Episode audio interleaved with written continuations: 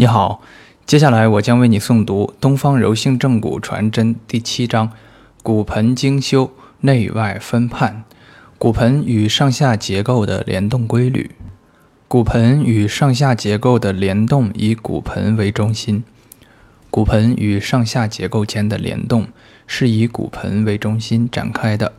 骨盆是位居人体中心的运动枢纽。骨盆上下动力肌群的起止方向均是以骨盆附着处为起点，向上下方向延伸出去，以躯干或下肢各相应部位为止点动点。腰底髋联动，这是骨盆内关节错位状态下髋骨对腰椎和骶椎位置状态的影响规律。一、单侧腰底髋联动。单侧腰底髋联动有两种类型，若单侧髋骨前上移位，则骶椎同侧前旋；若侧腰椎前旋和或腰椎向同侧弯曲，腰椎侧弯；若单侧髋骨后下移位，则骶骨、骶椎同侧外旋，同侧腰椎外旋和或腰椎向同侧突出。腰椎侧弯。二、双侧腰底髋联动有双侧对称联动与双侧不对称联动两种类型，在联动状态中又有代偿和非代偿两类不同表现。一、双侧腰底髋对称联动。一、双侧腰底髋对称非代偿联动有两种类型，若双侧髋骨同时向前上移位，或骨盆整体前倾角过大，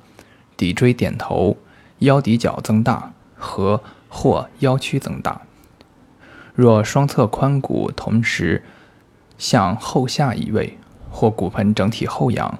骶椎点头，腰骶角减小或腰曲减小甚至反张。二、双侧腰底髋代偿联动。若双侧髋骨同时向前上移位，骨盆维持枢纽平衡，在前后肌群作用下，移位后的髋骨将向后下旋移，并带动骶椎随之增大仰角，腰骶角减小，腰曲减小。若双侧髋骨同时向后下移位，骨盆维持枢纽平衡，在前后肌群作用下，移位后的髋骨将向前上移动，并带动骶椎随之点头，腰骶角增大，腰曲增大。二、双侧腰底髋不对称联动，这是两侧各自的单侧髋腰联动，一侧髋骨向前上移位，一侧髋骨向后下移位。腰椎随之旋转侧弯，与之非代偿性相应或代偿性相应，最后的结果是骨盆扭曲，腰椎旋转半侧弯。骨髋联动，这是股骨对髋骨状态的影响规律。这种影响主要表现在两个方面，一个是对股骨内外旋转时髋骨位置与功能状态的影响。另外一个方面是髋关节前后位置状态对髋骨位置与功能状态的影响，这两者均有显著临床意义。股骨旋转与髋关节位置状态之间的关系复杂，各种情况均可出现，故临证时应仔细诊查、客观对待、精细化处理。重视并把握好股骨髋骨联动规律，可以帮助我们有效解决骨盆调整的诸多疑难情况。疑难状况：一、单侧骨髋联动；一、股骨内外旋、内外旋转所引发的单侧髋骨髋联动。若单侧股骨内旋，则同侧髂腰肌紧张，牵动同侧髋骨前倾，同侧腰椎横突旋前；若单侧股骨外旋，则同侧腰。髂腰肌松弛，同侧髋骨在外力或腘绳肌牵引、牵拉下后仰，同侧腰椎横突旋后。二、髋关节位置变化引发骨髋联动。髋关节中心位置前移，同侧髋骨仰角增大，髋关节中心位置后移，同侧髋骨前倾角增大。二、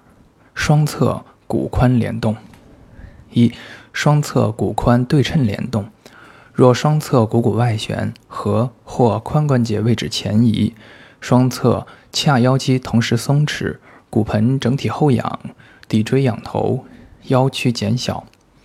若双侧股骨内旋和或髋关节位置后移，双侧髂腰肌紧张，骨盆整体前倾，骶椎点头，腰屈增大。二、双侧骨髋不对称联动。这是两侧各自的单侧骨髋联动，一侧股骨内旋，一侧股骨外旋，双侧髋骨分别对应之。至于股骨旋转与髋关节位置不对应状况，临证时常见，故亦应在常规诊查之列，随机精细化处理。腰盆联动，这是骨盆出现整体旋移时，骨盆旋转时腰椎整体旋转。侧弯状态的影响，腰盆联动规律常体现在以下几个方面：当骨盆沿脊柱纵轴、Y 轴左右旋转时，腰椎整体旋转方向与骨盆旋转方向一致；当骨盆沿矢状轴、Z 轴旋转侧倾时，腰椎较常出现与骨盆侧倾方向相反的侧弯。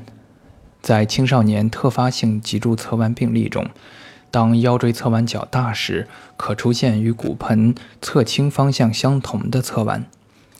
当骨盆沿脊柱纵轴 Y 轴和矢状轴 Z 轴同时旋移时，腰椎常出现旋转侧弯。当骨盆沿横轴 X 轴前旋前倾角增大，腰屈可增大，也可代偿性减小。当骨盆沿横轴 X 轴后仰时，腰曲减小或反张。骨盆悬移与长短腿，这里讨论的下肢长短主要涉及假性长短腿、真性长短腿，不在此列。骨盆悬移与假性长短腿的关系涉及比较复杂的状况，远非骨盆冠状面的顺逆时针旋转或髋骨上下错位的表达所能涵盖。临床上，相对长腿的状态，如果是由于同侧髋骨后下移位引起的，假如没有骨盆的侧摆移位，进而采取后伸后伸板使髋骨上移，如果出现患肢越板越长，症状越板越重，就无法证明诊断与治疗措施的正确性，而这种状况在临床上却是可以见到的。这说明长短腿所包含的病理信息复杂，受到多种因素影响，如骨盆前倾角过大、过小，与正常的不同情况下，长短腿所反映的错位信息不同，有时甚至相反。显然，下肢长短也可能受到髋、膝、踝诸关节状态的影响，因此。长短腿只是定性的反映出骨盆或下肢关节的力学结构有问题，仅仅通过比较下肢的相对长短变化，难以得出具体的骨盆悬移形态的诊断结论。长短腿是体征，不是症状，应分别对待真性与假性长短腿。假性长短腿只能定性反映骨盆和或下肢力学结构有问题。问题腿的确定以症状表现侧、患侧为判断依据，且长短腿均有可能是问题腿。骨盆不同的侧仰悬移类型可以表现出不同的长短腿体征。一百六十六页图七杠七显示了正常情况下人体骨盆三种不同类型的基本生理位置状态。标准型，骨盆前倾角处于正常状态。髋臼处，髋臼处于人体重力线上，见于一百六十六页。一百六十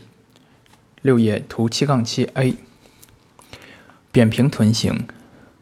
骨盆仰角过大，髋臼处于人体重力线的前方，见于一百六十六页图七杠七 B。翘臀型，骨盆前倾角超出正常范围而过大，髂骨前倾，髋臼处于人体重力线的后方，见于图七杠七 C。当骨盆、髋臼处于不同的基本生理位置时，髋骨发生同一方向前上或后下的病理性移位，髋臼移动的方向可能不同，